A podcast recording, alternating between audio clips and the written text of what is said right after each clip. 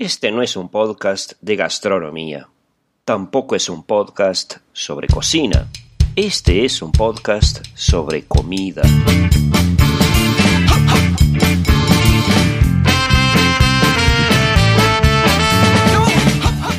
La siesta.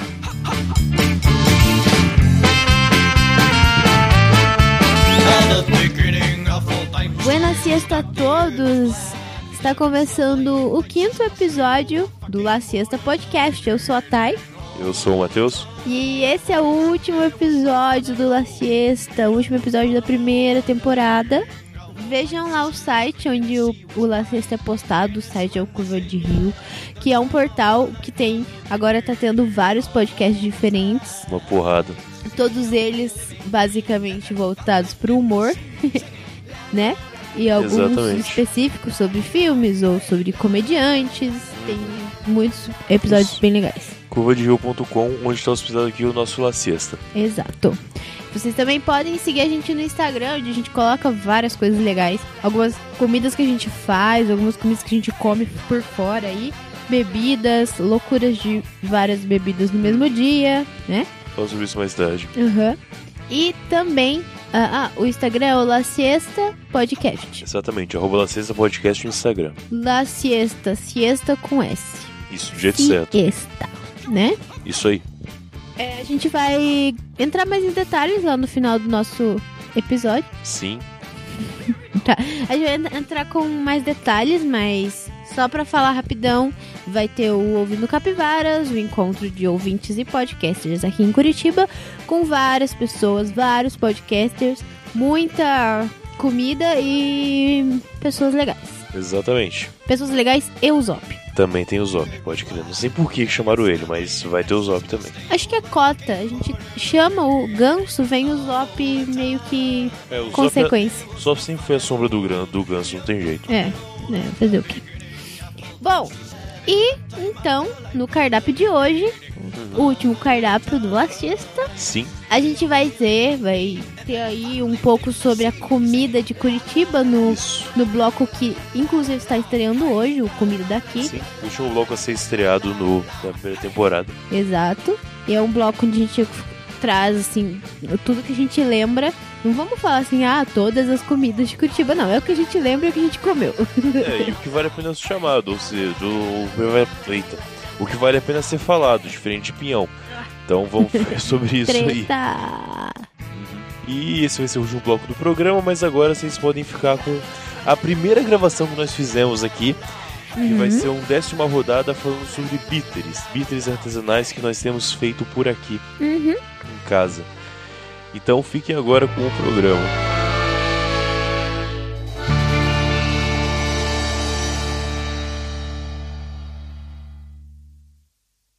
Décima rodada aí, parceiro.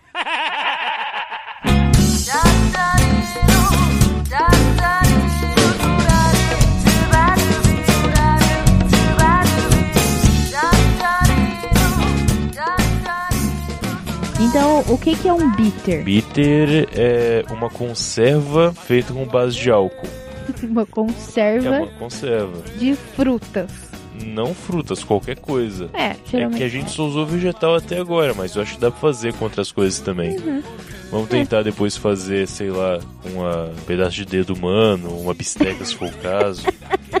Ah, de tutano. Tutano pode ser, de uma gelatina, assim. Enfim, uma coisa de cada vez. É. Então, é, tem. Bitter é uma bebida que é preparada com uma mistura de ervas e frutas e sementes e o que você quiser. É, mas a mistura ainda é depois. Passo, esse é o passo 1. Um. Acho que o passo 0 é entender a base, o processo de fabricação de, de um bitter. Hum. Vamos fazer uma conserva literalmente, mas Certo. não é o que tá dentro, é o líquido. Imagina um pote de picles. Uhum. Sim, eu tô falando isso porque a gente já tentou gravar antes e eu vou repetir a piada porque foi boa. Não é para ser forçado. Mas pense em um pote de picles, um pote de pepino japonês em que vem em volta com aquela salmorra ou vinagre às vezes. Em vez de salmorra ou vinagre, você vai ter um destilado. E aí você tira o pepino de dentro e a vodka que fica dentro, o destilado que fica dentro, é o bitter. É. Então é o líquido com o sabor do que estava dentro, depois de passar algum tempo em conserva. Isso é o, é, é o bitter basicamente. Sim. E sim, daí como você falou, mistura, ervas. Uhum. Então, o bitter tem algumas. É, se você. Pra construir ele, assim, de uma forma legal, você tem que pensar nas combinações, nos sabores, ver se o que que dá certo com o que. É, misturar, sei lá, sementes, oleaginosas, a gente testou. Essas coisas. Então, misturar sabores. E é. Essa é a, a loucura, assim. Você vai testando e, né, e vendo o que dá. Sim. Historicamente, é, o bitter é conhecido como. Antigamente era vendido como medicamento. Então, é vendido como agente digestivo, ajuda a digestão, ajuda na ressaca, diziam. É, não sei como ajuda na ressaca, ajuda a Acho justo. ressaca. Não, não, faz sentido. É. Acorda de manhã e toma uma lata de cerveja. A ressaca sai na hora, garanto. Meu Deus. Garanto, garanto que sai. Se não sair, vira uma dose de meia dose de cachaça, como é demais, meia dose de cachaça que tá, tá ótimo. Sua ressaca vai embora na mesma hora. Claro, ela desiste de você, né? Exatamente. Ela fala, não quero mais, vou embora. Certo, então vendi um como a- ajudador da ressaca e agente digestivo, ahn, a- abrir apetite, né? Sim, É, esse era o, o, o- o comercializado, assim. Comercializado e feito em casa pra isso também. Só Sim. que nessa história de comercializado, um médico, em sei lá quando, a gente não lembra a data, tava ali aberto, mas tanto faz a data também. Um médico há muito tempo atrás decidiu fazer um desses, desses bitter, e fez lá e escon... na Venezuela. Escondeu a receita, as sete chaves e saiu a angostura bitter, que é Uhum. um bitter muito famoso, comercializado ainda e que também ainda mantém a receita as sete chaves. Ninguém sabe o que, que tem lá dentro. Uhum. Que você gosta. Gosto de angostura. Gosto de angostura sim. Basicamente por causa do drink, o Old Fashioned, que é um drink à base de bourbon ou whisky de centeio, ah, algum, algum algo gaseificado, seja soda ou algo com gás, ou até água tônica às vezes, com...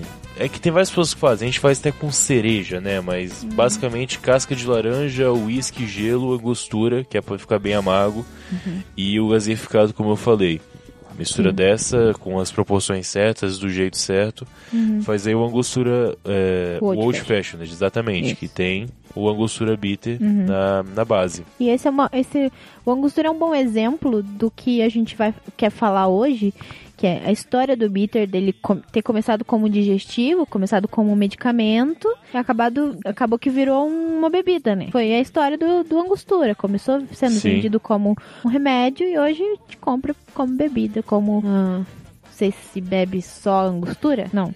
Depende da pessoa, claro que sim. Você bebe só angostura? É que é caro, um vidrinho de 45ml custa tipo 50 conto. Ui, é. Mas nunca nem tive em casa isso. Mas eu tomaria, provavelmente. Se eu tivesse bala pra isso, sim, fácil.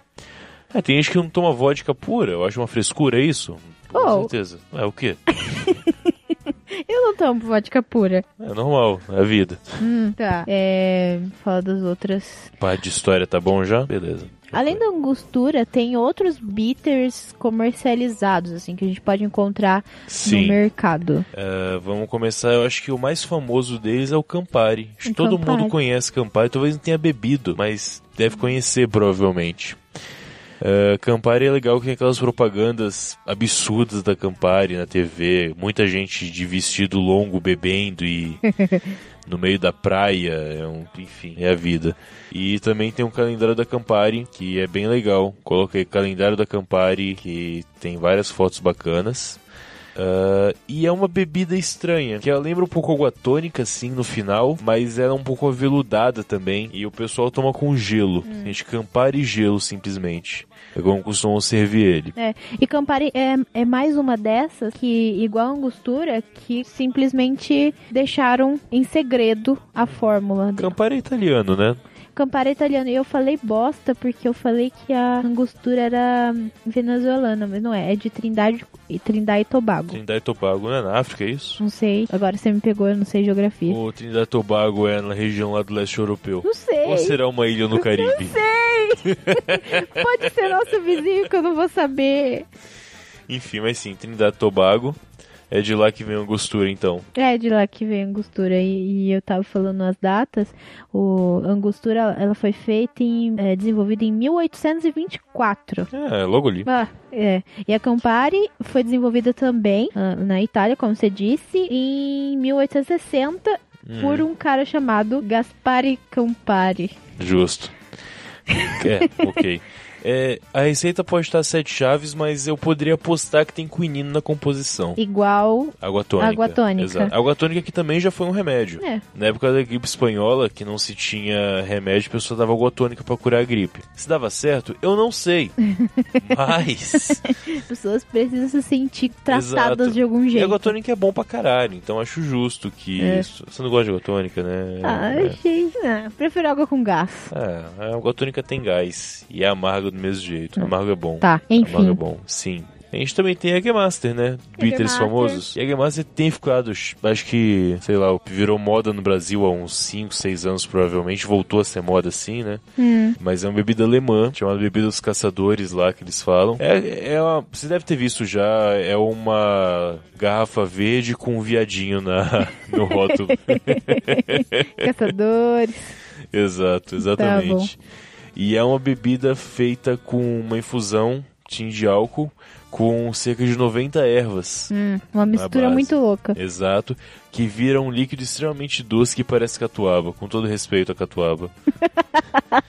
não, É não doce. gosto, não gosto de Jägermeister, desculpa. É muito doce. É muito doce. Assustadoramente doce. É. É, tem mais algum que você conhece? Você disse que tinha aquele? O Sinar. Sinar. Sinar é ruim. Mas Sinar é, é bom a gente citar porque pelo menos a gente sabe qual é a base dele. A gente sabe que é feito de alcachofra. Talvez por isso seja ruim. Talvez. É bizarro? É. É pior que Sinar é bebida de velho, sabe? Sabe aqueles bailão de terceira idade? Que o cara acabou de perder aquela. A, a velha do senhor acabou de morrer, ele consegue andar ainda, ele vai pro bailão de terceira idade pra ver se consegue Sim. tomar uns três Viagra e comer alguém. Aquele velho. Aquele. É, a vida. Aquele velho, ele tá fumando deb e tomando piscinar, pode ter certeza. É, é esse cara. Mas é doce também, igual Jägermaster, não? Não, não, nem, nem perto. É, leva pra um amarguinho bem de leve assim, mas não chega a ser doce. Não, não tem a característica doce nela, não. Uhum. Mas é um amarguinho bem safado no Sinar que tem. Ah, certo. É, é. Eu não tomei poucas vezes também, né? Porque eu não gosto, eu não fiquei É, experimentando você não muito. fica tomando toda Exato. semana. Eu lembro que eu não gostei e parei por aí também. Certo. É. Bom, então tem essa, esses, esses bitters comerciais que a gente conhece. Deve ter bastante outros, mas a gente pegou os que a gente conhece, a gente já experimentou algo assim, né? Uhum. E, e tem a opção que a gente tava que a gente pesquisou a opção de fazer em casa. Fazer em casa, exatamente. É, boatos assim, é, quando eu comecei a pesquisar, eu ouvi, eu li algumas coisas que em, em alguns bares os os barmans, bartenders, eu não sei qual é a palavra certa pra falar. Garçom, Os caras que mexem a coqueteleira. não é barista? Ba- Não, barista de café. E se for de coffee? Eles não mexem na coqueteleira. Ou mexem. E aí? sei. Barista de café. Tá bom, então tanto faz. O cara que faz as bebidas. Aham. Agora tá. Até que tá disseminando, assim. Dentro dos bares tá virando moda esse lance do próprio cara fazer os Uhum. bitters. Então, fazer lá suas infusões, suas tinturas, suas. Enfim, pra poder fazer seus. seus. Seus coquetéis, assim, especializados e personalizados. Isso tá virando meio que um- uma tendência, mas no tipo de bar que a gente frequenta, acho que não teria isso. Não, não, não, tem não. Se falar bitter, o cara fala. Pois é. né, vai ficar um pouco esquisito. Ah, alguns lugares também a gente leu que fora do Brasil é, fazer bitter em casa até que virou uma tendência também, porque é simples fazer bitter em casa. A gente vai explicar pra vocês hoje. Sim, é um processo barato, principalmente. é, então assim, a gente pesquisou e encontrou que basicamente ah, é, é tudo opcional. A gente vai falar sobre isso, mas é tudo opcional. Então, teoricamente, tem que ter um agente que confira amargor no seu, Uhum. no seu, na sua bebida, né?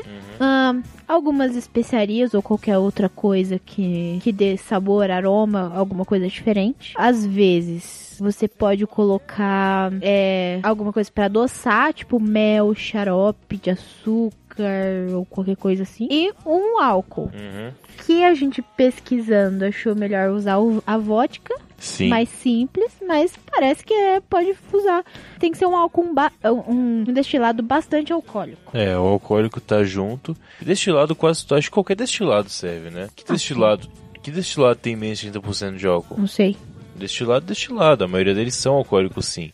Eu acho que vai da questão de você não perder o gosto. Tipo, você colocar o uísque, dificilmente alguma coisa vai tirar o gosto do uísque. É. Mas Vodka não tem gosto. tem. Não É tem. muito bom vodka, mas eu entendo que ele aceita melhor o gosto das Sim. coisas na vodka do que no whisky, por exemplo. Uhum. Mas um bitter de whisky, você tem que pensar no whisky como sabor a mais, né? Tem É, esse problema. exato, exato. Se você quiser fazer um bitter, sei lá, de maçã com whisky, que eu acho que são dois sabores que combinam, você vai Pode usar, funcionar. você vai entender o whisky como parte dos ingredientes. Uhum. Com a vodka não. A vodka é uma folha em branco. A vodka é, é simplesmente exata. Eu perdi a palavra que eu ia falar.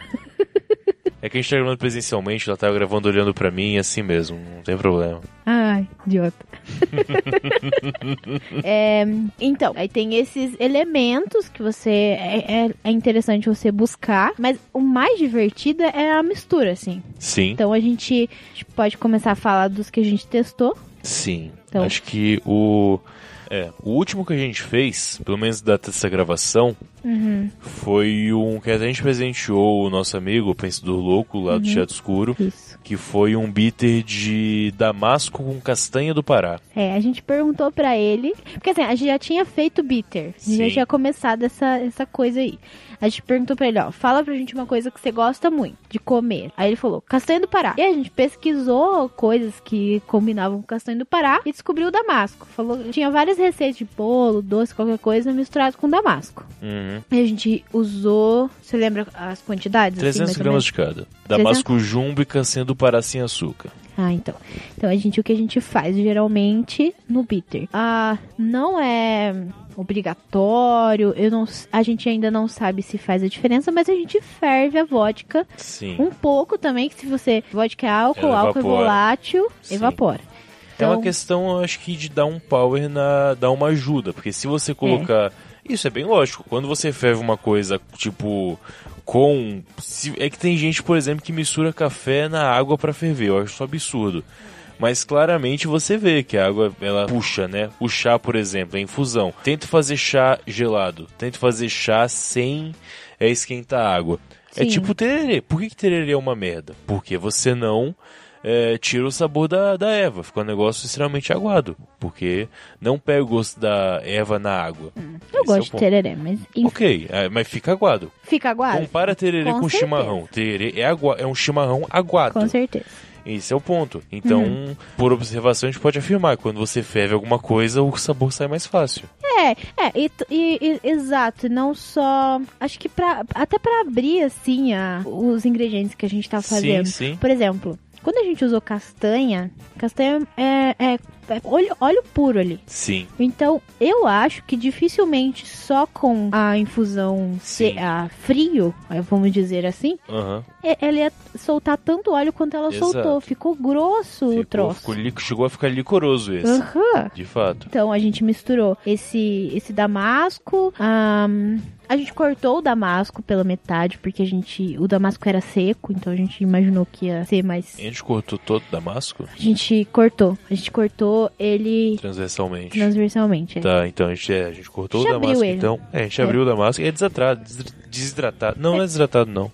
Era. É desidratado. Era. Não é desidratado. Qual que é a diferença de tratado e seco? Ele é seco, era seco. É? Ok, beleza. Ah, Ele só não era cristalizado. Não, Ele não era cristalizado, mas Tranquilo. ele era desidratado. aqui é suculento, né? Por isso que eu achei estranho. Então, esse é o ponto que a gente observou depois. Quando a gente tirou da, enfim, da infusão, no final, assim, ah, ele, ele tava bem suculento, mas porque ele tinha absorvido. Não, an- o damasco, antes disso, ele é suculento já, mesmo damasco seco. Não, ele era seco. Ele tem carne, Tem, tem. então não é seco. Mas quando ele não tá seco daquele jeito, ele é mais suculento ainda. Nunca vi. Bom, Só conheço damasco desse jeito. mas, Mas, a gente enfim. comprou seco. Claro, claro. Então, a gente colocou a castanha do Pará simplesmente lá, sem a casca, claro. Sim. Aí ferveu por um pouco, com a panela tampada, assim, Uhum. só pra soltar um pouco. Mas e quando a gente ferveu, assim, a gente deve ter fervido por menos de 5 minutos. Sim, com certeza. E a gente ferveu e já deu pra ver que a vodka ficou amarela. Sim, o Damasco soltou bastante, bastante gosto, assim, bem Uhum. rápido, realmente. Exato. E. Ah, uma coisa que a gente decidiu não colocar foi adoçante. É, fator adoçante, açúcar, mel, Até porque o coisa. próprio Damasco, ele já é doce, né? É, Mas em Então- todos os beats a gente decidiu não colocar. É, exato, É. exato. Até porque você não gosta, então. Também tem isso, eu não gosto de doce, realmente. É, então a gente decidiu fazer um, um bitter sem açúcar. sem Sim, nada. sim, exato. Beleza, então esse do, do, do Damasco deu super certo. Ficou grosso, ficou bem saboroso. É, tanto que depois que é, o, a gente colocou no congelador, ele ficou ainda mais licoroso. Uhum. Porque os restos da massa que ficaram no líquido ainda, eles cristalizaram, né? É. Então ele ficou muito saboroso e tanto o damasco quanto a castanha ficaram bem evidentes o sabor também. Bem evidentes. Os dois brigavam na sua boca assim, pra perceber qual Aham. que tava tomando mais, que não dava pra saber realmente qual, qual tinha mais gosto. E é uma, uma coisa que a gente esqueceu de falar é que depois de ferver a gente colocou num pote, fechou e deixou por um mês. Sim, É, um Esse é o mês. processo que a gente tá repetindo em todos os bits. É, mistura tudo um mês, de vez em quando, quando lembra, dá uma mexida, sem pressão, às vezes todo dia, e vamos lá, boa sorte. É. Então, aí antes desse a gente testou outros. Sim, Ahn, um a gente fez com. Ah, tá. Esquecemos de, de citar que esse de Damasco a gente fez com um litro inteiro de vodka. foi um litro de vodka pros 300 gramas de damasco e 300 gramas de castanha do Pará. Foi, foi. Não foi um litro, vai, foi uns 800 ml que 200 eu bebi no processo. Foi. É, Foi. exato. Ah, antes a gente testou um. É, o- a primeira leva de bitter que a gente fez, a gente fez Três. três ao mesmo tempo. Exato, com uma garrafa de um litro. Com uma garrafa de um litro. Ah, só deixar também claro, esse último que a gente fez de Damasco, a gente usou uma vodka Smirnoff, Aham. que tá em torno aí de 30 reais a garrafa. E no primeiro a gente pegou uma vodka que custou 14 reais a garrafa. Nem É. me lembro o nome. Também não. Mas honestamente, questão de sabor, é... mesmo a vodka de baixa qualidade, quando você ferve e mistura, ela vai virar aquele pano, o sabor dela some. Então realmente o preço vai pagar. Quiser pegar uma Natasha da vida, não tem problema. É, porque a vodka vai virar um solvente, simplesmente. Exato, exato. É, se você pegar água rasa, vai dar no mesmo, no das contas. Só não vai ter álcool, então não vai ter graça. É. É, isso aí. É, a gente testou um com. é, redu- a gente reduziu um pouco de café pronto. Simplesmente aquele ca- café que a gente passa, assim. Sim, exato. Reduziu, colocou Pistache. pistache, ferveu junto pistache, redução de café e a vodka Sim. E, e tampou. É, esse ah, eu, é o meu preferido até agora, pelo menos. Que esse ele ficou muito forte, o sabor ele ficou muito amargo. Uhum. E assim, o certo era misturar em outras bebidas, né? Mas eu colocava pedra de gelo no meio e bebia. É, pra quem conhece o Black Russian, o drink, que é licor de café e vodka, virou um Black Russian com pistache. Ficou incrível. Sem ele. açúcar. Ah, licor, Black Russian- licor de café. Licor é, é doce. É, não sei, tomou todos os licores do mundo pra saber? Não. Sei, não sei, não vejo essa regra não. Mas tudo Tomei bem. licor de vinho. Licor de vinho. Meu Deus do céu. Licor de uva. Ah, tá, tá, beleza. Enfim, independente. É, esse ficou muito bom. Ficou. Ficou bem bom. Qual mais que a gente fez? A gente fez um de gengibre e limão, que esse a gente não ferveu. É verdade, A limão de corda, aliás. Limão de corda? É o nome daquele limão laranja. Ah? É, é, você deve conhecer, talvez por outro nome, porque o nome de fruta varia igual o nome da sua mãe, aquela piranha. é, é aquele limão pequenininho que é bem laranja. Aham. Aquilo chama limão de corda, pelo menos onde eu morava era limão de corda. Eu não sei. E a gente usou, a maioria dele era só o suco, né? E a gente colocou pouca casca. Pouca casca, pouca, pouca polpa também. A gente Sim. só cortou alguns. É, e com gengibre que foi Gengibre. cortado. É, a gente picou o gengibre pra poder Isso. usar ele, pra ele Exato. soltar o gosto. Esse ficou bem gostoso, Ficou mas eu acho bom. até que assim, ele não ficou tão forte. Ah, é que ele puxou bastante pro azedo esse. Foi, Ele puxou bastante pro azedo. Podia usar pra temperar salada de boa até. foi. E sabe que até que usam pra temperar salada, pra usar em bolo, essas coisas. Claro, salada não tem gosto, tem que ter uma coisa boa pra funcionar, né? Tá bom. É, e aí teve um terceiro que eu queria testar, que deu muito errado. Deu muito errado. Uhum. Só que eu queria assim, ó. Gosto muito de morango. Muito. Eu queria testar um de morango com baunilha. O meu plano era fava de ba- baunilha, mas é extremamente difícil achar nessa cidade. E hum, anis estrelado. Até aí tava tudo bem. Poderia funcionar. Mas aí a gente pensou assim: qual é o fator amargo dessa receita? Casca de limão vamos colocar. Porque o limão é azedo, a casca é amarga. Sim, A gente colocou pra ferver casca de três limões inteiros. inteiro. E a gente ferveu e só o cheiro tava mais amargo do que a sua É, vida. é. Tava bem complicado. Então a gente até tentou acertar. Na internet falava que era colocava sal, acertava, não deu certo. A gente colocou açúcar, não deu certo. Ficou intragável. É, Ficou horrível. E olha ficou. que o Matheus adora coisa amarga e nem ele conseguiu tomar. Não, eu, eu cheguei a beber sim, mas era um amargo que ficava enjoativo, sabe? É que nem aquele lance que é muito amargo, mas todos os gostos sumiram. Todos eles. Uhum. Só ficou um amargo ruim, simplesmente. Ele tomou muito o sabor de tudo. Então É. Sim. esse não deu certo, realmente. Mas foi uma questão de medida. Talvez usasse pouquinha casca de limão, É. poderia funcionar melhor. Sim.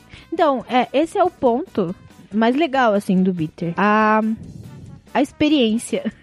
Adoro, tipo, a- a testar essas coisas. É, e aliás, vamos lembrar de ponto também, que a gente não falou sobre, mas é importante. Ah, você tá falando de uma coisa que é cultural. Bitter é cultural. Não tem uma indústria, não tem uma regra, não tem uma instituição que define o que que é bitter. Sim. Inclusive, eh, a gente estava procurando um fator amargo para colocar. A gente não precisava ter feito isso. A gente foi por, por imposição da internet, mas na prática, a gente poderia ter simplesmente mantido sem o a casca de limão, sem o É. amargo, porque não existe obrigação dele ser amargo. O bitter é essa bebida que é feito com a infusão de coisas em cima de um destilado. Mas o sabor que ele vai ter é indiferente, é irrelevante no fim das contas. A gente viu algumas, algumas reportagens de uns caras, assim, cagando regra até não querer mais. Como você tá dizendo, o, o, o bitter, por ser um, um lance tradicional de, so- sobre tradição, sobre pessoas passando por pessoas, é que a gente não tem essa tradição aqui no Brasil, mas é, pelo que a gente, pelas nossas pesquisas, tem muitos países que têm isso como tradicional, assim Sim. de mãe ensinar pra filha que você vai colocar tal e tal coisa, esse, esse ingrediente é segredo, e aí faça isso pros seus filhos pra Uhum. eles quererem comer mais. assim. Sim. É, uma pergunta. Você tá falando disso, o biotônico Fultura, será que ele é um bitter? Porque tinha álcool, não tinha? Tinha. E ele é feito à base de ervas, não é? É, Então o biotônico Fultura era um bitter. Aí. pode ser. Acabei de pensar nisso. Não, não é pode ser. Se ele tinha álcool e ervas, Hum. e era uma infusão, ele era um bitter. É verdade. Então sim, olha, o biotônico Fontoura era um bitter, vivam com isso. Vocês tomavam remédio. bitter. Seu a vida bêbado. Eu nunca tomei biotônico Fontoura na minha vida. Eu também não. Talvez que eu comi igual um boi filha da puta, mas enfim, nunca me deram biotônico Fontoura quando eu era moleque. Eu também não. Ginger pra isso também não, mas enfim, é indiferente. Ah, mas sim, a grande questão que a gente tá falando é que o legal é essa cultura Uhum. de fazer uma bebida com base em outra, né? Misturar. É. Tanto que tinha, a gente tava vendo aqui que tem um pessoal que faz tipo, em vez de fazer infusão como a gente fez de Damasco castanha do Pará, tem gente que faz uma de Damasco, uma de castanha do Pará e depois mistura as duas, sabe? Sim. Isso é legal também. Isso é a gente massa. pode fazer um dia desse, desse jeito, como ver Uhum. como é que fica. Mas é Então, interessante, realmente. Nas, nas nossas pesquisas, eu encontrei um, uma reportagem de 2012. O Sim, nome da repor- é, o título da reportagem é Não existe coquetel sem bitter. sim. É, a reportagem fala de um cara chamado Derek Brown. É, no, na pauta que a gente fez, o tópico que eu escrevi chama Derek Brown é um babaca de merda. pra poder lembrar do que eu queria falar sobre isso. Uhum. O cara, o cara chega e fala. É, ele falou sobre isso, né? Bitter é como se fosse o sal dos coquetéis. Uhum. Cara, sal de coquetel é, é- é o álcool, não tem essa. Tipo, coquetel é um drink, é isso aí, funciona. O cara fala que tem que ter bitter. Porra, pera aí, caipirinha não é um coquetel então? Pinga com limão não é um coquetel? Não, não é um drink, não vale, porque não tem bitter? Que porra que ele tá fazendo? que mais que esse. É é que é foda, a gente pega as são culturais e chega gente que acha que pode cagar uh, em cima como se fosse uma grande verdade. E porque ele tem um nome. Claro, ele Sim. pode achar que todo coquetel dele tem que ter um bitter. Foda-se, Uhum. não é um problema. Acho bem justo. O problema é como ele tem um título, Hum. ele tem um título de curador do Museu da Bebida, da puta que pariu, algo do tipo, ele acaba tendo, criando uma via de regra, criando uma instituição em cima de uma coisa que não existe, que é puramente cultural. E tanto que assim, o jornalista fala assim, que ele é dono de bar, consultor de bar e ainda pai de pelo menos três bitters. E aí diz assim o jornalista, e não, e não pretende parar. Embora considere estressante o fardo da criação e excessiva a busca por amargores. Então, né? Eu. O cara é mestrado em sei lá o que, estudante pra caralho. E eu, em três meses brincando disso, sou pai de quatro. tipo. Um não tem é até o difícil. nome. É, um tem nome, exatamente. Nome rótulo, Nome inclusive. e rótulo, foi engarrafado. Uhum. Pô, é um nível alto isso. Na sua cara. Exato. Então, ficar academizando uma coisa tão simples e cultural dessa é muito nojento da parte de pessoas como, como esse, esse Derek Brown. O bitter, na verdade, é uma, uma diversão, assim. Todo alimento e bebida é uma diversão, no fim das contas. Exato, exato. A gente incentiva vocês a fazer o bitter pela experiência, assim, porque é super legal. É, primeiro, o ponto de você testar e os sabores, e pode dar muita merda e pode dar muito Sim. certo. Você só vai saber um mês depois. Uhum. Isso é muito divertido. Então, assim, você fez, esperou um mês, abre, experimenta e tem o prazer de beber uma coisa que você mesmo preparou. Exatamente. E como eu falei, não é um processo caro. Não. Você consegue fazer isso tipo com 25 reais. De Uhum. boa. Menos até. Se você tiver um pé de limão no seu quintal, fica mais barato, por exemplo. É. Então é um processo bem divertido de ser feito. Você vai precisar de uns potes com vedação. Pote de picles, sabe? Simplesmente. Pode pix, pode doce. É. Tanto que seja. Só não pode ser aberto porque senão acaba contaminando. É um problema. É. Mas contaminar com tem é capaz de ficar bom também, fermentar mais, né? Então não é um problema. Não, tem que vedar porque o álcool evapora. Sim. Tá, mas pode vedar com fita isolante ou silver tape também, é só passar em volta da tampa. Sério, pode mesmo, não tem problema, Tá, tá no mesmo. tudo bem. Então sim, é um processo bem legal de fazer. E mais, é, fazendo aí na casa de vocês, avisa pra gente. É verdade. né? Manda, no final do podcast vai ter os contatos que a gente já passa certinho, mas como esse é o período que a gente tá gravando, não sabe bem como vai ser ainda a dinâmica. Faz um bitter em casa e manda pra gente receita. Fala como ficou, manda foto, vamos. Isso vamos ver como é que mesmo. Uhum. fica. Mas é realmente um processo bem divertido. Façam, façam de verdade. A gente vai tentar colocar as fotos dos nossos bitters na, na Postagem? post. Sim, É. sim, faremos gente tem então. umas fotos aí legais. E, e é isso, é mais sobre, mais sobre a experiência, sobre testar as coisas e fazer experiências malucas do que fazer uma bebida cheia de padrões e, tudo mais. Uma coisa que bitter não é, é padronizado. Sim, exato. Nunca vai ficar igual. Por mais que a gente repita a receita, inclusive. Uhum. Então é isso, eu acho. Faça um bitter, mande pra gente a foto, mas mande pra gente também o bitter.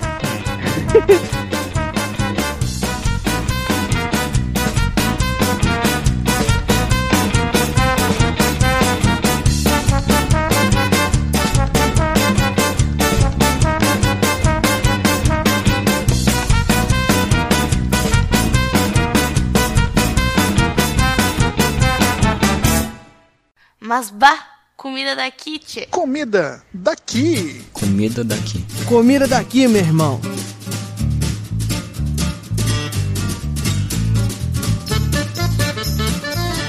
Tem home office, que, eh, enfim, a gente vai falar sobre isso.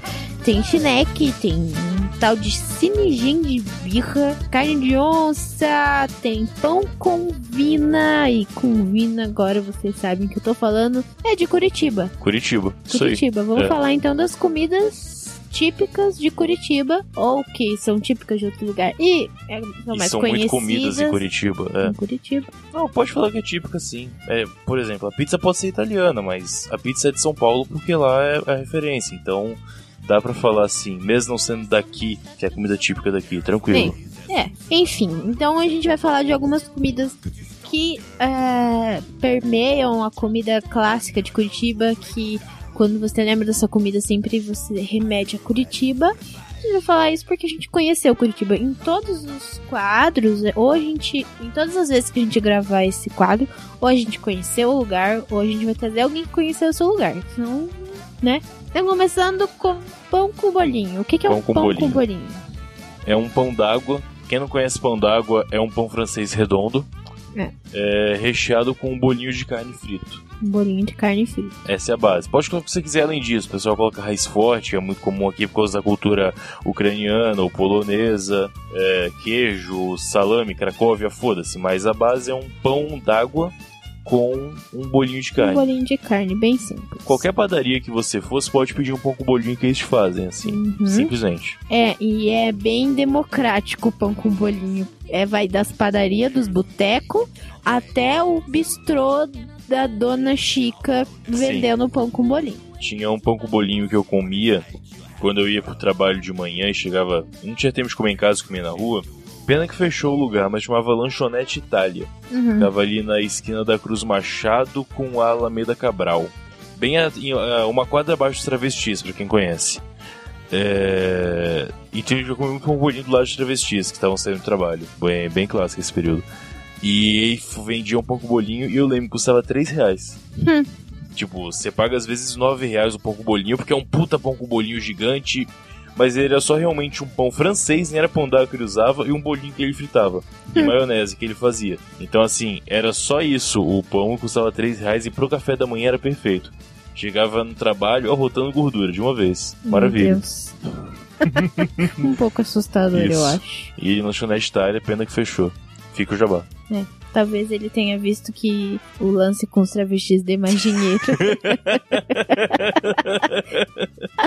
o pão com bolinho é tão disseminado aqui nessa cidade, é tão conhecido. E, e assim, é o tipo de coisa que não é só coisa de turista. Os curitibanos adoram pão Sim. com bolinho. Então tem até um festival em certa altura do ano que É. tem pão com bolinho em todos os botequinhos, que o preço é É X padrão. padrão, é sempre dezão, É dezão, sim. dezão. E aí cada bar faz do seu jeito. Coloca o que quiser. Sempre tem que ter um pão e um o bolinho. Bolinho recheado com queijo. Um bolinho... cheddar, blá, qualquer coisa. várias coisas.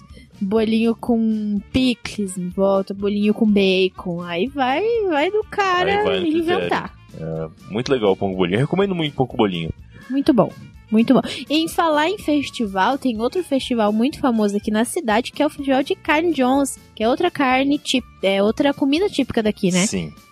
Carne de onça é patinho, novo, tem que ter sido cortado recentemente, não pode ser uma carne velha. Que é. Ela não é. Bem, ela é crua basicamente. Ela é só com acrescenta limão, cachaça e alguns temperos. E é como se fosse um carpaccio de carne moída, basicamente. Uhum. Ela não é. Ela não tá crua porque se você coloca limão, o ácido acaba cozinhando a carne. Mas a aparência é que ela está crua, simplesmente. E sempre é uma carne bem fresca. Eu até fico assustada, fico pensando se eles têm que ter carne fresca todo dia, assim, no, num bar. Mas, sim, né? Mas é, ela é bem fresca, tem um gosto de raiz forte. Geralmente eles colocam. Não raiz forte É, wasabi, raiz forte a gente tá de comida boa aqui no Lacês. A gente só fala de comida boa aqui, tá?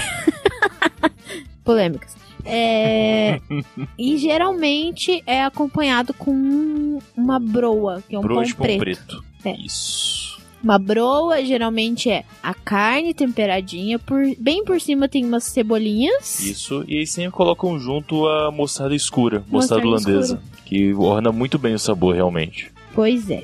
Então é, é muito bom. Eu gosto muito de carne de onça. Carne de onça é bom pra caralho. Uhum. Tem também uma coisa que. Ai, eu não gosto, mas Matheus adora. Eu não consigo entender por quê. O nome disso é home ops. Home ops. Mas já que o home ops não é uma coisa tipo daqui, como a carne de onça, que nada disso é daqui na verdade, né? é só adaptação de outras coisas. Mas é muito comum em qualquer boteco aqui o home ops. Já falei muito sobre home ops nessa podosfera fora. Falei Sim. muito já sobre isso. É, é uma pele de sardinha, uma pele de peixe de sardinha, enrolada numa cebola, presa com palitinhos e colocada em conserva na salmorra durante muito tempo Tipo anos. anos. E aí, eu que não gosto muito de peixe, acho maravilhoso, porque vai um gosto de conserva, sabe? Que aquela textura de peixe com aquele ácido absurdo da cebola, uma acidez que, tipo, se você tem problemas com o gástrico, vai te fazer bem, porque ele recompõe, sabe? O ácido dele ajuda seu suco a funcionar melhor. É uma comida que faz bem até, muito saudável. Claro. E, enfim, qualquer boteco você compra. Você tem desde a versão gourmetizada, que você compra no bar do Stuart, uh, e paga 6,50. E se você for num boteco duas quadras acima, você vai pagar uns 50, dois reais e ele vai colocar num, num saco de papel para você levar para casa. É, pingando. É, Pingando seu morro. é, é lindo. Meu Deus, a cara de apaixonado do Matheus agora É. está impagável. Gosto muito, como Eu- home. É, eu não gosto muito. Eu acho o gosto bem forte, mas respeito. Eu Acho, acho um- uma comida de respeito, um troço assim bem roots. E parabéns às pessoas que conseguem comer. Ah, também temos um tal de cine gengibirra. Já tomou cine gengibirra? Já tomei. É que assim, é, eu não curto muito refrigerante. É doce.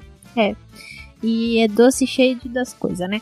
Mas o Cine Gengibirra, a, a- marca Cine é daqui de Curitiba, eu acho. Ou da região. Não faço nenhuma ideia, mas só vejo no Paraná essa porra. É, então. O Cine Gengibirra é um refrigerante de gengibre.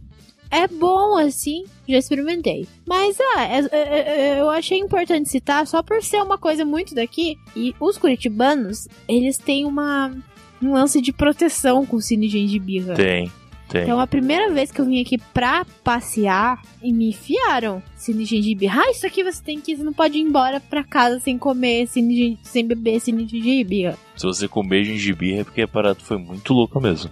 Então, mas é só uma citação aí. É bom, tem gosto de gengibre. Tem outra bebida que eu só vejo aqui que é a tal da laranjinha, né? Que não é bem um Laranjinha. refrigerante. É meio que um suco com gás. É.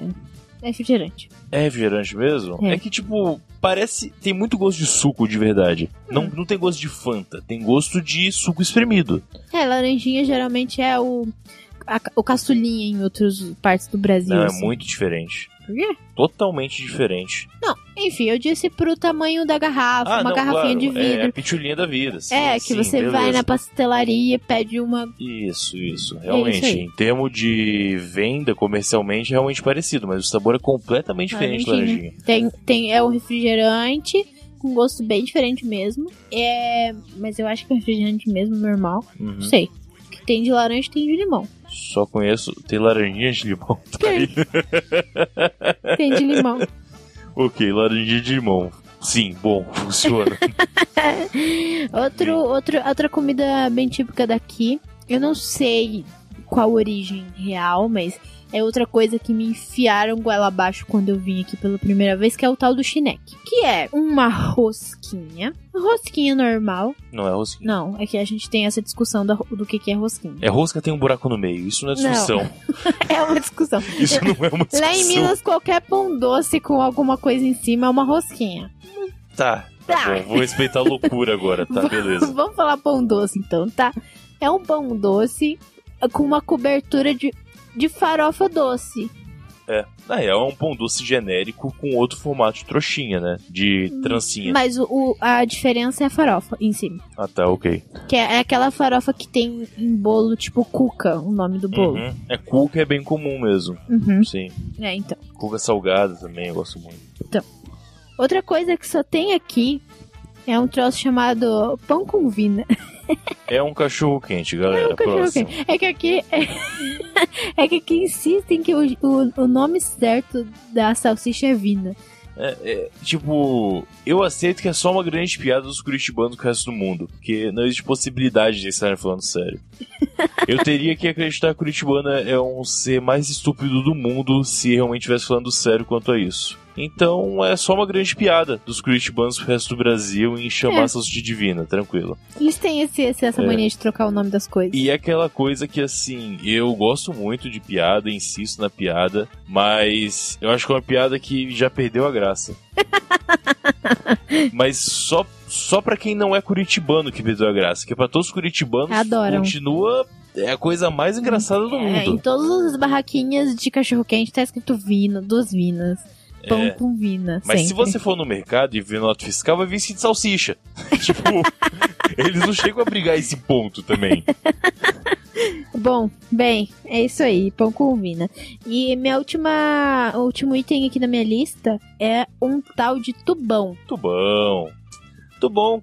É como chamam aqui bebida de adolescente, né? Em São Paulo tinha o duelinho da minha época de São Paulo, né? As épocas Uhum. anteriores já foi corote. No Espírito Santo tem o Pedra 90. Is- Quando eu tava no ensino médio, era o duelo que tava em alta. Tem muito duelinho ainda por lá em São Paulo. Você vai encontrar aqui aquelas bujãozinho de, de cachaça saborizada. Uhum. Aqui em Curitiba, pelo que eu vi, não é tão comum assim. Adolescente em geral toma o tubão. Bom. Tubão é basicamente um refrigerante de qualidade baixa com cachaça. É. Só que quando você pensa em um adolescente fazendo isso, ele compra refrigerante, o refrigerante é como falam, a cachaça e mistura. Nesse caso, aqui você já compra ele feito. É, às vezes tem o, o cara tio da esquina que vende o pronto. É, ali na própria Alameda Cabral dos Travestis, tem o China, que é um boteco. Hum. E lá ele vende o tubo do China que ele prepara. E é interessante que você tem duas opções: o normal, que é meio a meio, meio refrigerante, meia cachaça, e o forte. Que é tipo quase tudo cachaça, um pouquinho de refrigerante. Entende? Não tem opção fácil, não tem opção. Não tem easy aqui. Não tem. Ou você tá no normal, que é meio a meio, ou você tomou forte. Não tem outra opção. Entenda, se você foi lá no meio do pão dos travestis pra comprar um tubão, não, não- não, você não tá afim de easy. Não é assim que Não, funciona. peraí, você está denegrindo a imagem do Alameda Cabral. é um lugar de Ai, respeito. claro. Eu, eu passei dois anos pegando ônibus na Alameda Voltar pra Ônibus, né? Ônibus era o negão de 3 metros que você contratava lá. E é um lugar extremamente seguro. Aham. Elas não abordam ninguém que não tenha interesse. Uhum. Então. não denigra a imagem do Alameda Cabral.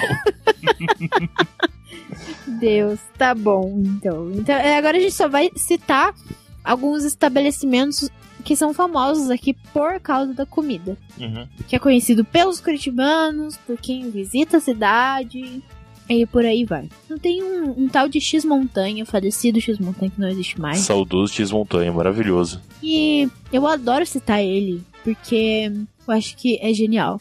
É genial. X Montanha é um, é um, é um restaurante perto da faculdade onde a gente estuda.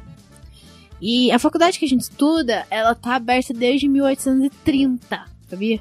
Eu Cê- acho. Ah tá, você chutou um número, Eu né? chutei. Não, mas Porque é na década de 10, em 1900 e alguma coisa, mas em 10 no caso. porque começou com com escola de artifícios. Exato, exatamente. Então, eu posso ter chutado a data errada. Mas você chutou 70 anos pra trás. Tá. Que são 70 anos na história da humanidade, não é mesmo? Então tá bom. Mas assim, a faculdade é muito antiga, muito antiga. Era, era Cefet. E tem antes. professores que estão lá desde a época Tem. dos artistas. Tem mesmo. Abraço pra Sérgio Bazan. Relíquias. É, e, e essa lanchonete é na esquina da faculdade. Então é muito famosa. Quando eu cheguei na faculdade também, todo mundo falando do X-Montanha. E infelizmente acabou fechando. Mas a história do, do X-Montanha é que assim: é um pão, salada, tomate, alface, blá blá blá, Hambúrguer. hambúrguer, queijo. É um, é um x-salada completo. É um x-salada completo, exatamente. E dentro vai um risoles. E um bolinho de carne. Ou x-montanha. Ou completo. Sim. O lanche x-montanha é isso com o risole que você escolhe, o recheio do risole. Você escolhe o recheio. Eu levei uma amiga lá uma vez. Hum. E aí eu falei, pode escolher o lanche. Aí ela escolheu um X-Montanha que era pra eu experimentar, porque, pô, você vai no X-Montanha, você quer comer o lanche chamado X-Montanha. É. E aí a, a pessoa perguntou, ah, você quer o risoles de quê? E aí ela ficou com uma cara de confusa, ela falou, Mas eu pedi o x-montanha. eu fiz o quê? Escolhe o lanche, ainda tem que escolher outra, de- coisa, outra coisa, tipo, escolher de novo, estou confusa. É, nesse nível. Então você escolhe o lanche, escolhe o risoles que vai dentro do seu lanche. Isso. Então, ah, era muito bom. Tenta imaginar vocês. Tem um x-salada, em que eles passam um risole na chapa, colocam dentro de x-salada, passam um bolinho que já está frito na estufa na chapa e põe dentro do seu lanche de novo. Esse é o x-montanha. É maravilhoso. Maravilhoso.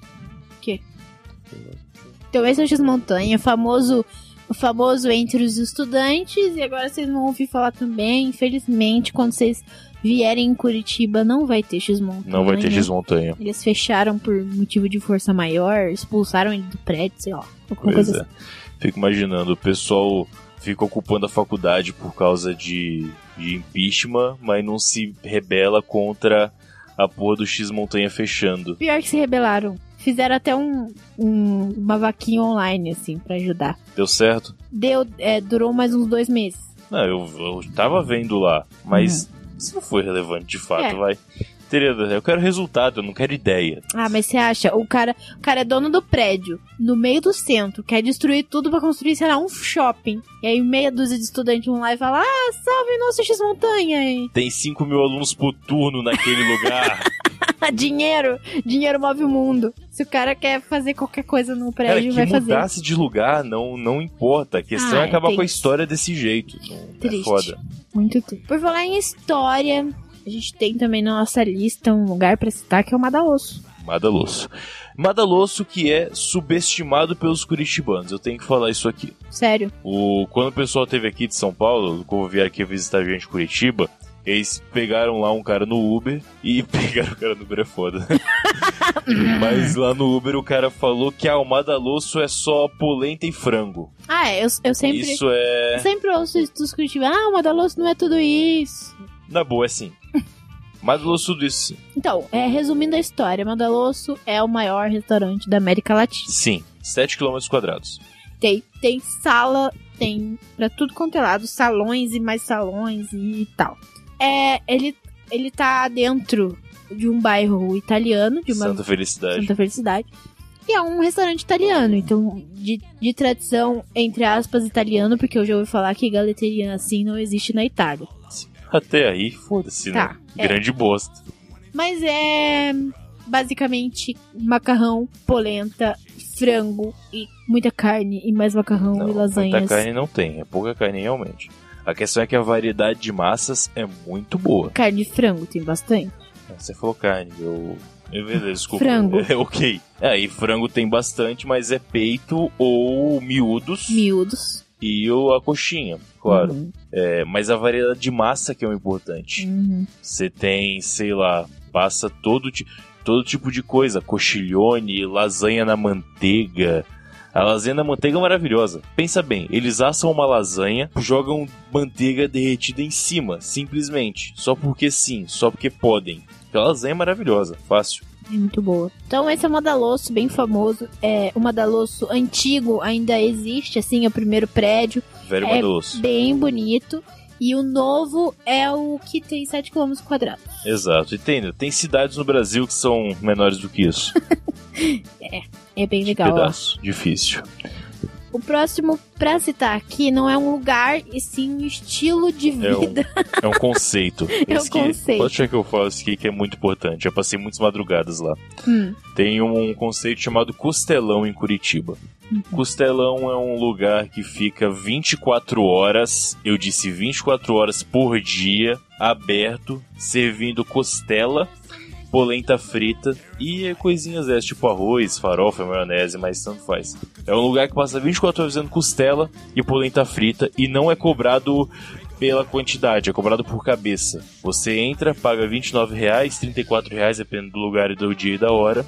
E você senta lá e só vai sair quando você quiser sair. Você pode passar o dia inteiro lá sentado comendo costela e comendo, e comendo polenta, tranquilamente. É, é um, é um conceito muito famoso pra quem sai da balada às 3 da manhã, É, morrendo de fome depois de, é.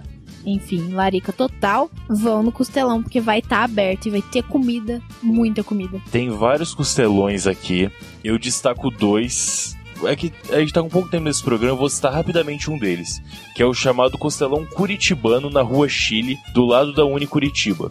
E é maravilhoso aquele prato, já passei muitas madrugadas naquele lugar, já vi gente sendo atropelado na frente dele, é maravilhoso o lugar. Muitas histórias pra contar, e vão no Costelão Curitibano na Rua Chile, que vale muito a pena. É, eu, só- eu só queria fazer um adendo aqui.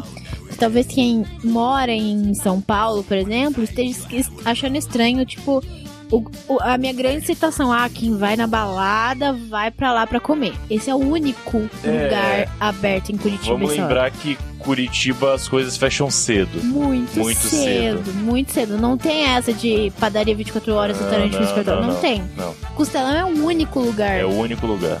Único. Eu conheço uma padaria 24 horas em Curitiba. Uma. Pois é. Uma. É triste. E o Coção tá sempre aberto, sempre servindo. Portas abertas. Grande Incrível.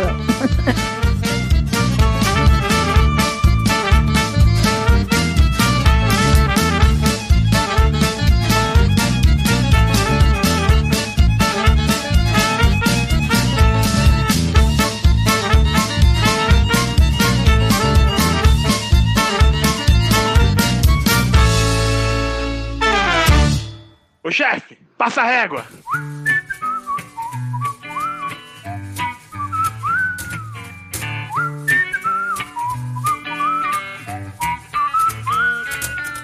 E vamos aqui fechar a conta do último episódio, ver, passar a régua, ver o que, o que temos aí. Isso aí.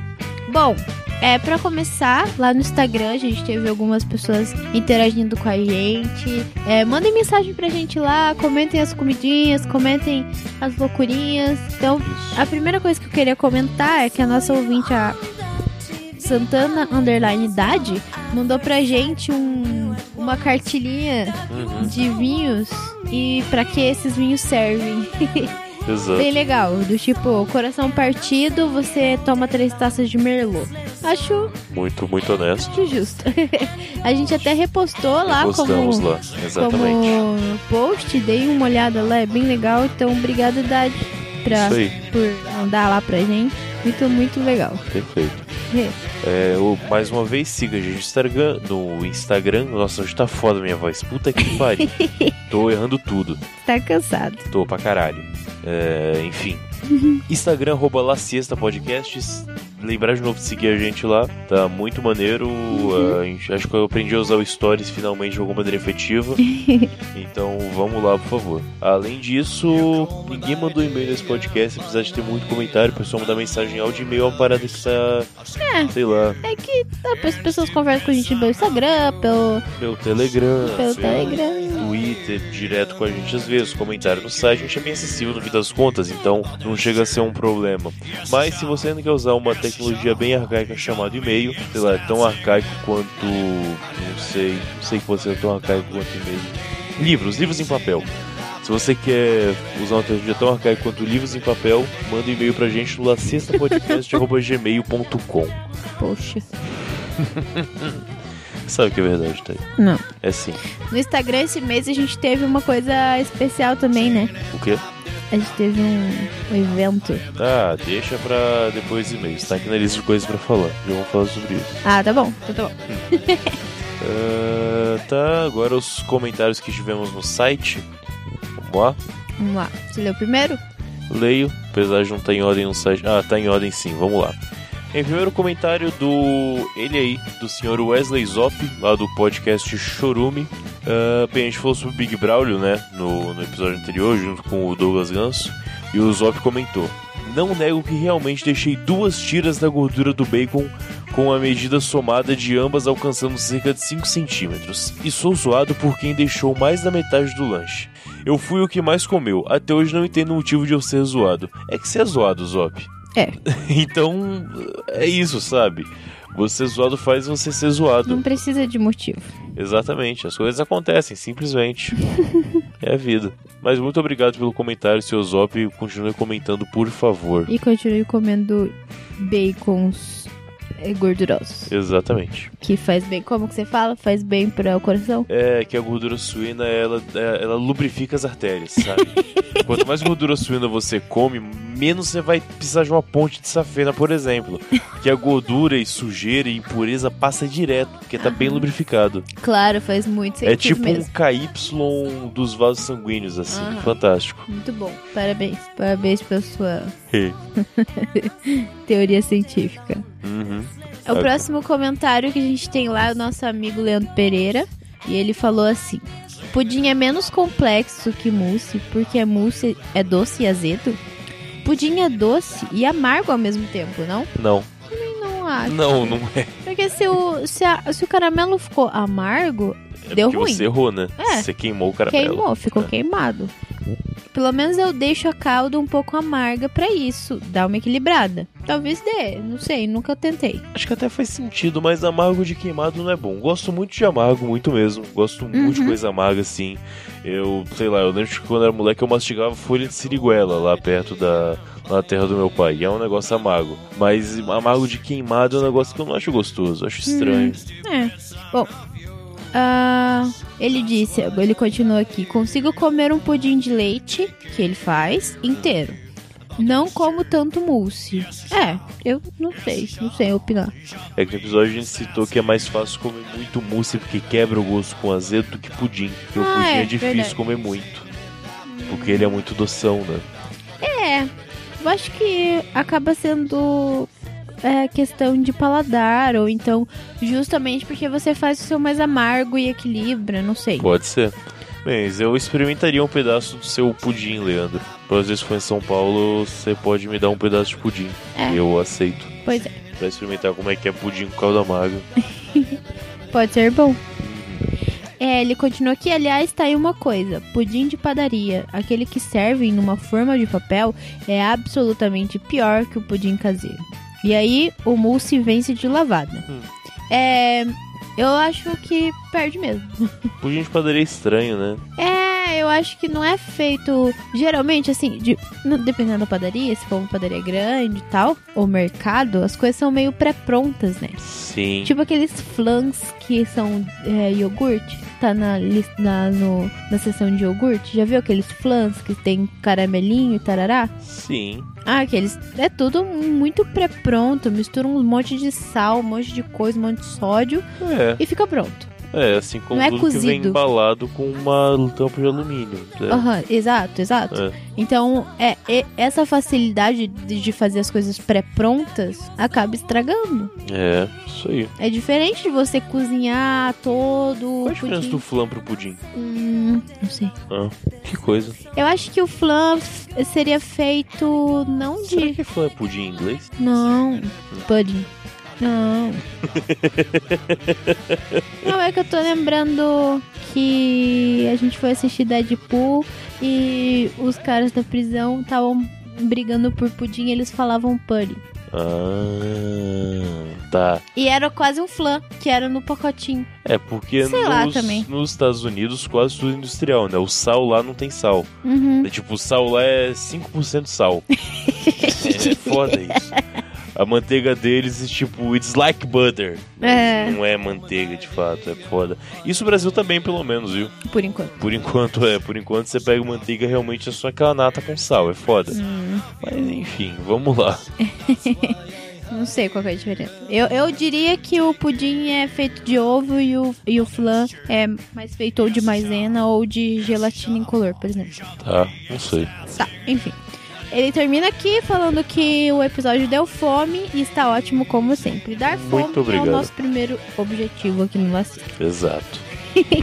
Muito obrigado pelo comentário. Sempre comentem o seu comentário muito, muito, muito, muito Sim. esperado aqui pela gente. O próximo comentário é do Julian Catino, que falou: Será que é estranho dizer que fiquei com vontade de comer e de experimentar o Big Braulio do Douglas Ganso?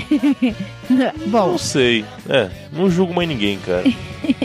é estranho falar que, o, que é big, no caso. É que o ganso é baixinho, né? É. É, tem. Acho que não. É, vindo do ganso Big é difícil acreditar. Mas tá valendo. Tá bom. E se falar que quero me afogar no Braulio do Ganso? Putz, ficou estranho. Acho que ficou um pouco. Mas é isso mesmo. Parece um kit tosco de como morrer comendo feliz. E acho que é isso mesmo que eu quero agora. Pô, Acho que é uma bom, boa descrição. honesto. Tá certo. Excelente. Isso aí. Muito obrigado pelo comentário, Julian. Julian, que é a voz da nossa abertura. Isso aí. O último comentário é de anteontem, Lucas M. o Lucas M. Ele falou assim: Ah, é. Não, é Belíssimo. de ontem, tá? Tá Day Ago aqui. É, só que a gente vai postar amanhã.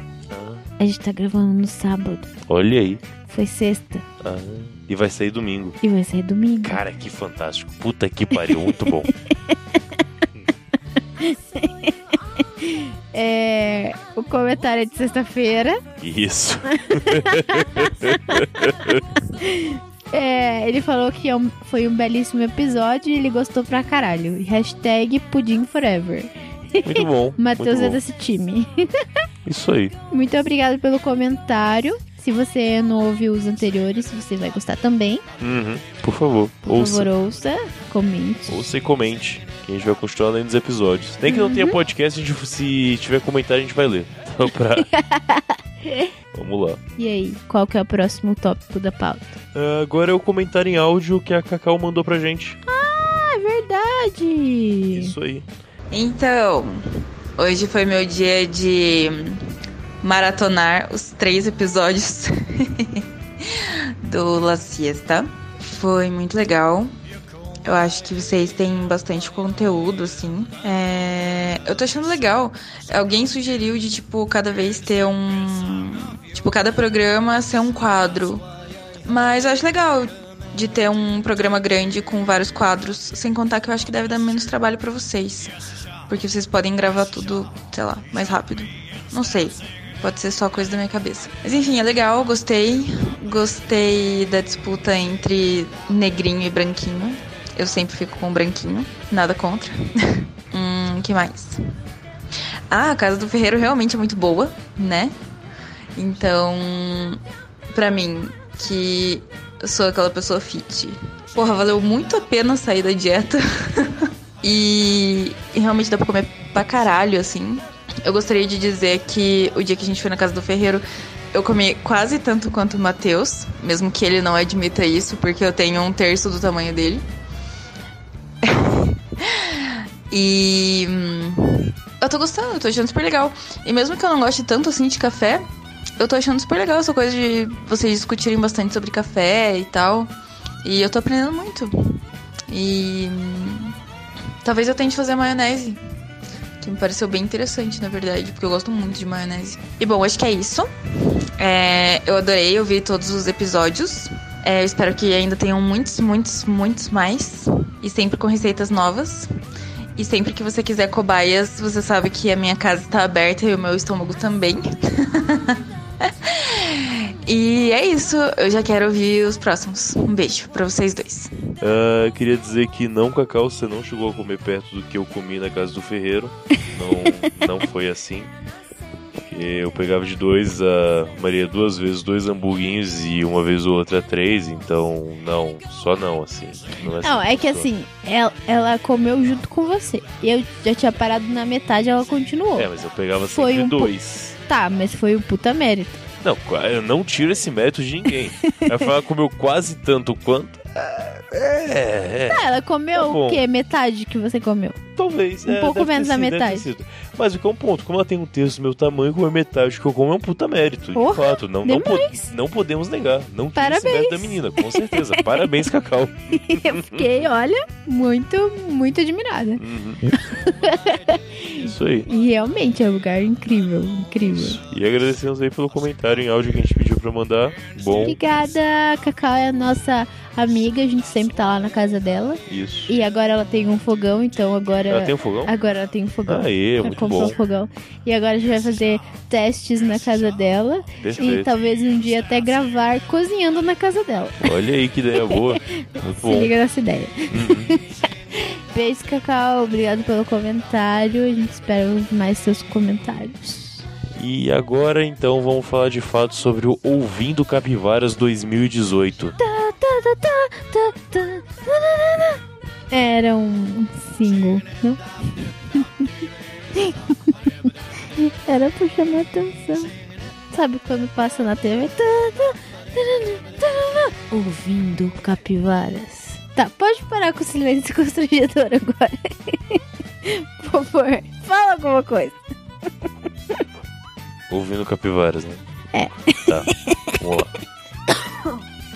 Teremos então Ouvindo Capivaras esse ano, no dia 9 de junho. é, a gente conseguiu o patrocínio da senhora Escola de é, Comunicação e Artes da PUC, que cedeu um auditório pra gente aqui em Curitiba para fazermos a segunda edição do evento. Estamos chamando gente para meu caralho pra ir até lá. O... A gente está organizando aí principalmente junto com o Thiago Trabuco do NPcast, Pensador Louco, ah, O Yuri do o Yuri Braulio do Mongecast. podcast que a gente já teve lá. Isso, sendo que o podcast dele nasceu no Ouvindo Capivaras 1 do ano passado. Uhum. Então, muito justo tá na organização aí com a gente, mais uma porrada de gente.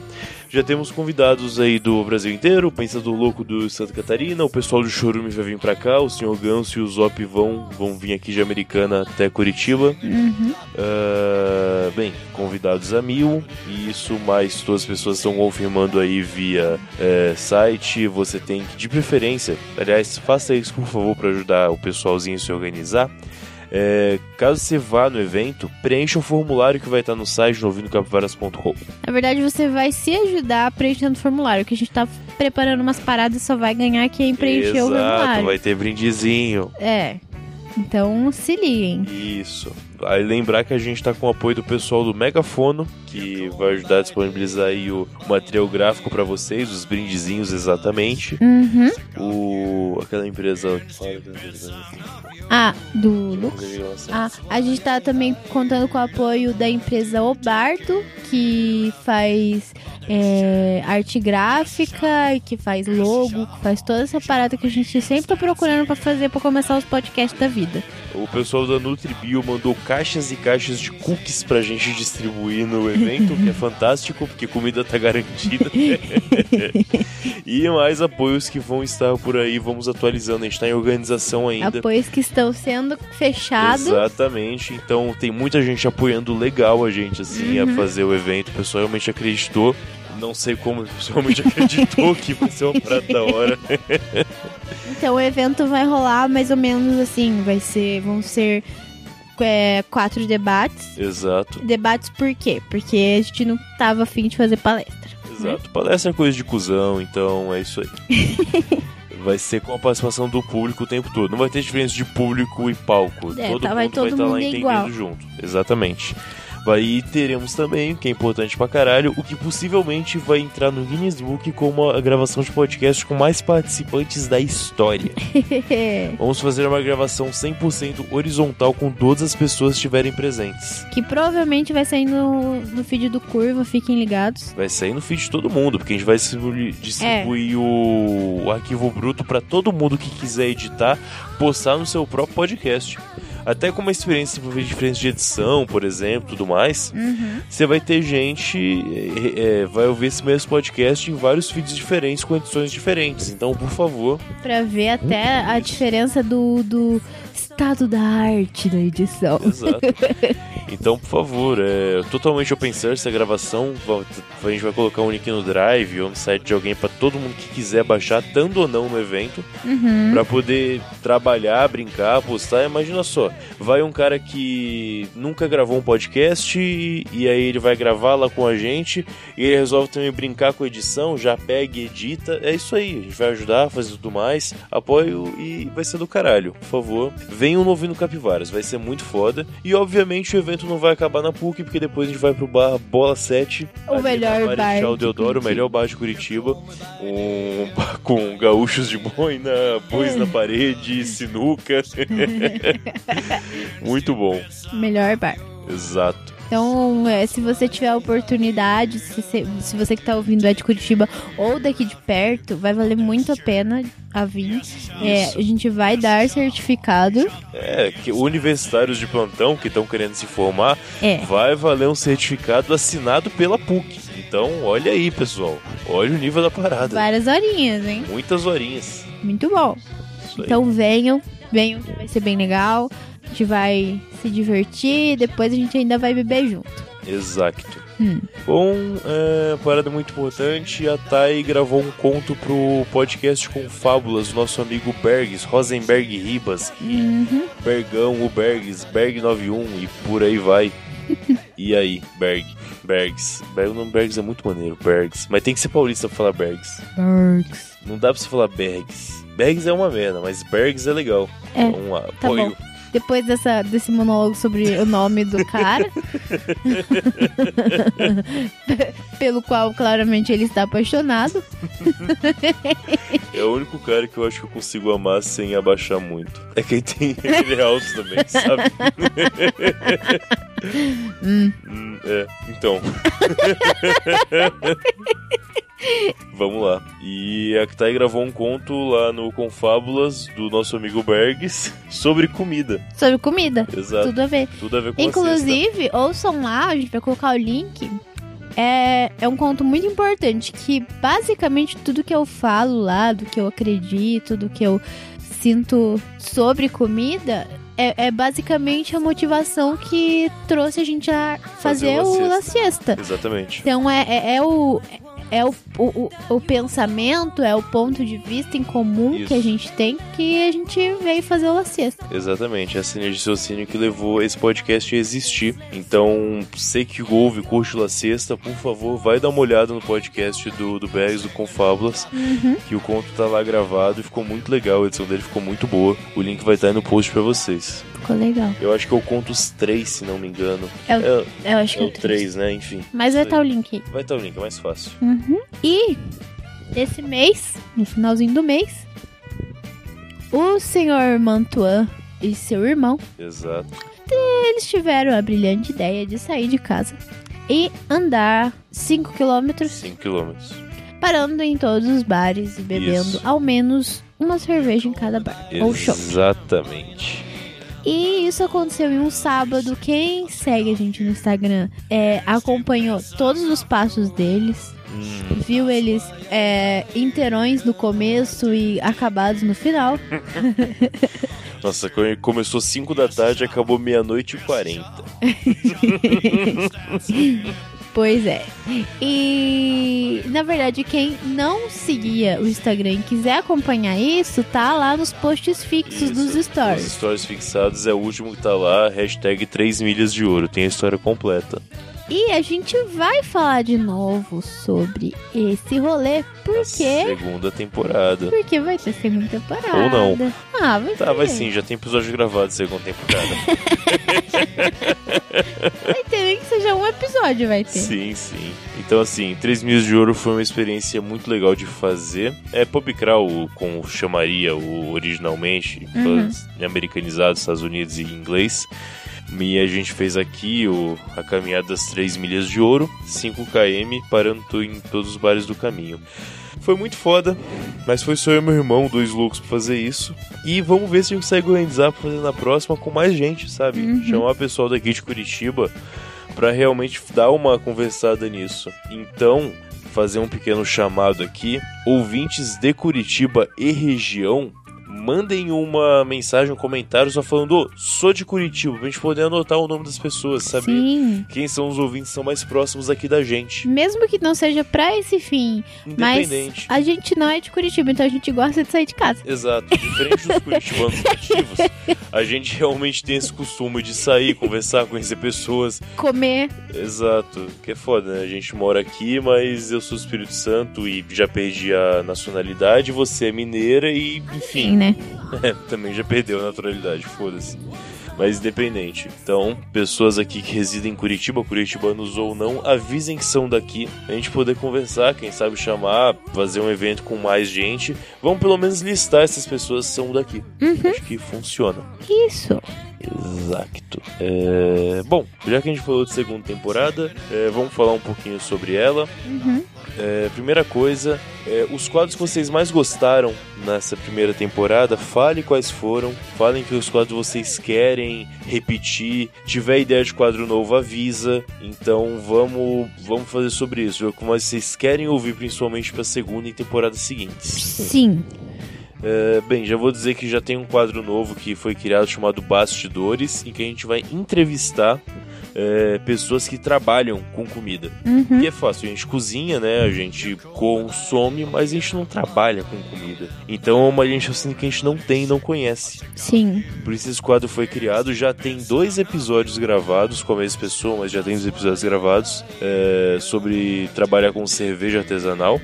E já vai ser o primeiro quadro que vai ser na temporada seguinte. Tem dois gravados, já foi do caralho a entrevista que a gente fez em loco, né? Fomos direto à pessoa, não foi via Skype, então foi muito mais divertido. Até não tava, na verdade, Não mas tava. independente foi muito foda. E aí, enfim, quadro quiserem mandar continuar, avisem com a gente, por favor. A gente vê o que, que vai manter, o que, que vai sair, o que, que vai dar um tempo, sei lá, independente.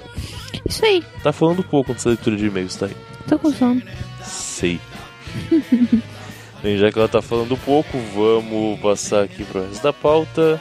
É, ah, talvez tenha alguma coisa em junho. A gente já falou no começo Sim. da temporada que junho e dezembro é mês de férias. O podcast sai de janeiro a maio e depois de julho a novembro, cinco episódios de temporada. Isso. Então talvez tenha alguma coisinha em junho, não garantimos, talvez tenha, talvez não. Vamos ver se dá tempo de fazer prioridades na vida, a vida é essa. Assim, se tiver, vai surgir sem aviso prévio. Não esperem no- na data certa. Exato. Não Não, não, espere esperem. no último domingo do mês, nada não. Talvez. Se tiver alguma coisa no mês de ato, vai ter. Se não tiver, não vai. É isso que como funciona. esclarecedor. Mas eu posso ter certeza que talvez. Aham. Tudo bem. Hum. Ah, último detalhe aqui da pauta pra gente finalizar: indicações. Bloquinho de indicações nisso. que. Foda-se, Thay. Droga. E aí, o que, que você indica relacionado a comida pras pessoas? Deus do céu. Sem planejamento. Eu vou indicar Ratatouille. Nossa, que clichê. Ah, você ia indicar esse. Não. E assim, Minha não. confessa que você era o primeiro da sua lista quando a gente inventou esse quadro de indicações. Não. É assim. Eu indiquei o chefe do, no, mês passado. Mas você queria indicar Ratatouille. Eu vou indicar um documentário chamado Steak Revolution. Hum, Ah. ah. Ah, ah, ah, ah. É um Tá, eu vou indicar outra coisa, terminei. Não, não vai não, se a gente vai queimar a Não, pauta eu vou agora. indicar. Tá bom. É, bem, Steak Revolution, que é um, um documentário que ele tenta buscar o, a melhor carne do mundo. É assim, ele quer procurar o melhor bife que existe. E ele lista em 10, faz um top 10 assim, de vários tipos de bife diferentes, de acordo com a criação do boi, como é feito, por aí vai. Inclusive, na metade da lista tem o. Quem aí tem, gosta de churrasco e já estou um pouco sobre isso no Brasil, conhece o Marco Bassi, Marcos Bassi. Ele tá na lista, eu acho que ele é o sexto melhor bife do mundo que foi eleito lá no documentário. E o primeiro, por exemplo, parece ser um bife espanhol, de um boi muito foda lá. Acho que é Rubia Galega o nome do boi. E é um documentário muito foda. Você gosta de carne, é, é apaixonante ver como eles fazem a criação da vaca, como eles fazem, como é o preparo, é muito foda. Então procurem aí The Steak Revolution, deve ter no Netflix pra ver provavelmente. Bom, apesar de eu continuar achando que todos devem assistir Ratatouille, porque a mensagem do Ratatouille é que todos podem cozinhar, A mensagem do tatu é que você não pode ser babaca. que todos podem cozinhar, essa é a mensagem. É, menos crítico de comida, porque ele não gosta de comer. É. Mas já que você tocou no assunto de crítica de comida, eu vou indicar o canal do YouTube do JB. Ah, pode crer. Do Júlio Bernardo. É que é um crítico brasileiro, que é um crítico É. não babaca. Segundo. Não, falar que não é babaca é difícil, é um pouquinho babaca assim. Mas ele não. Vamos falar isso, a gente quer chamar ele. ele não se diz um crítico. Ele se declara um cronista de comida, é o que ele fala. Uhum. Então, assim, é realmente bem interessante o jeito que ele leva, que ele fala de comida, fala de lugares, é bem legal mesmo, assim. Uhum. Vale a pena procurar. Pois é, então, é, é, um, é um canal no YouTube que chama Boteco do JB. Uhum. E ele fala. Eu, e eu gosto porque ele fala de um jeito simples, de comidas simples e de comidas gourmetizadas. Gourmets, gourmets. Comidas da alta gastronomia, né? Então ele come de tudo. Ele aceita comer um super mega blaster Uhum. Coquetel, mas ao mesmo tempo ele faz uns vídeos misturando umas paradas, uns drink, falando "Mi- mixologia é meu ovo, tomem esse drink, misturem as coisas e é Uhum. isso aí. Sim, Então ele gosta de comer e gosta de falar de comida. perfeito. Isso é aí. ótimo, Muito bom. muito bom. Ah, e agora indicação de podcast do mês. Uhum. O que, que você tem, Thay? Você teve mais tempo porque eu. Vai, falei. sentiu mais tempo? Falei. Tá? Bem, eu vou indicar o podcast Tenistas em Ação. É, Eu não entendo nada de tênis, honestamente. Eu não só não entendo nada de tênis, como. eh, Sei lá, eu caguei muito pra tênis minha vida inteira. E é interessante que eles conseguem fazer um programa tão tão dinâmico assim, tão divertido, sabe? Acho que funciona muito bem o, o ação em si, porque é um negócio muito honesto. O Jeff Guimarães, ele é tenista amador, ele gosta de tênis e talvez ser um nicho tão nichado, ele consegue gente realmente gabaritada assim para para entrevistar e para falar sobre. Uhum. No último episódio, por exemplo, ele entrevistou o cara que abriu a primeira academia de tênis no Brasil. Isso sei lá Caramba. quantas décadas atrás. Uau. Então, pum, é aquele ponto. Independente de gostar ou não, quando se ouve pessoas que gostam daquilo, falando do que gostam, com entusiasmo, com tesão em fazer, fica do caralho. Uhum. Então, independente de gostar de tênis ou não, honestamente, pra mim, Guga era só um maconheiro Santa Catarina, sabe? Eu nunca, nunca me importei com o Gustavo, com o Guga lá da vida. Mas ouvir o pessoal que curte a parada falando sobre é muito legal, é muito foda. Você aprende, realmente aprende de história do esporte sem se importar com ele. Então vou indicar aí o podcast de Tênis em Ação. Por favor, o link tá no post. Muito bem, Jefferson, esse que estará aqui no. Estará no Ouvindo Capivaras também, olha aí. Uhum. Muito bom. É, então eu vou indicar. Semana passada eu indiquei o Confábulas, né? Sim, acho. Semana passada, não, mês, Mês passado. passado. Eu vou indicar um podcast que eu gosto muito. É, claro, senão eu não indicaria, isso não faz sentido. É, eu gosto muito desse podcast porque eu me interesso muito sobre filosofia, mas eu não tenho paciência de ler textos muito teóricos. Como eu Uhum. posso dizer isso? Assim, né? Ficou claro. Não sei. Eu não, eu não quero ir lá e ler o discurso de não sei quem. Eu quero, eu quero discutir sobre, eu quero entender um pouco. Nossa, eu entendi isso aí, tá? Beleza. O quê? Primeira vez que a gente saiu, eu falei pra você ler o discurso de servidor voluntário. Se o discurso sei o quê? Você tá falando, é, beleza, não. Eu Uma tô merda, falando. Tá, tá. É isso aí, pessoal. Você conhece a pessoa, indica pra ela ler um discurso, um livro de filosofia. E, ah, acho isso um saco. Olha, Matheus. Não é filosofia, aquilo é sociologia. Como assim? Tudo é filosofia, tá aí. Uhum. O que eu quero dizer é que eu não quero ler. É. Nietzsche. Não, Nietzsche sim, eu quero ler. Isso é bom. Eu não sei te explicar, agora você tá me deixando encabulada. Eu me interesso por filosofia, mas tenho dificuldade em entender. Ponto. A preguiça de ler é maior, vai. Não, tenho dificuldade. Eu tento, eu tento muito. ah, minha cabeça não funciona muito bem pra filosofia. Mas tem esse episódio, esse podcast chama Filosofia Pop. E eles trazem questões mais práticas da filosofia. Uhum. Então, eles trazem tópicos interessantes que eles discutem. E pra mim, assim, é mais, é mais suci absorver e assimilar a filosofia dessa forma, em pedacinhos. Uhum. Não tipo, tá, olha o que é filosofia, entendeu? Então, tem episódios incríveis lá, por exemplo, eles discutiram uma vez, um episódio que eu gosto, é sobre filosofia nos quadrinhos. Então, o, o que conseguir concluir dos quadrinhos, da filo uma filosofia, assim, na, blá, blá, blá, blá. o que concluir dos quadrinhos, a, a mensagem que eles trazem e tal. Então, é, é sempre alguma coisa da nossa vivência, ou então até uma linha filosófica, mas que eles explicam de uma forma bem didática. Então, tá aí, educação, filosofia pop, é bem legal, muito massa. Muito bom. Show. E é isso. É isso, é isso, é isso. É isso mesmo. É isso, a gente com certeza se vê. Com certeza não, né? Nada é certeza nessa vida. Nem sei se hoje vai pro ar, é certeza. A gente tá gravando aqui pra lançar amanhã e se pá não vai pro ar. Olha aí. Olha como a vida é. Talvez, quase, um talvez quase lá mais pra certeza do que, tal, do que não certeza, a gente se vê em julho. Com o episódio da. Junho. Julho. Da segunda temporada. Júlio, exatamente. Com um pouco menos de certeza, a gente se vê em alguma coisa em junho aí, talvez. Talvez. Se pá. Se pá não. Se pá sim, se pá não. Se pá não. Tá. então é isso. Muito obrigado por vocês terem ouvido essa temporada. A gente espera comentários de vocês pra dizer quais episódios vocês gostaram, quais hum, quais vocês não gostaram, sei lá, né? Quais quadros vocês mais gostaram. Isso vai ser importante pra, pra gente construir nosso, nossa segunda temporada. Exatamente. Então é isso. Fechou a conta? É isso. Até mais. Até mais.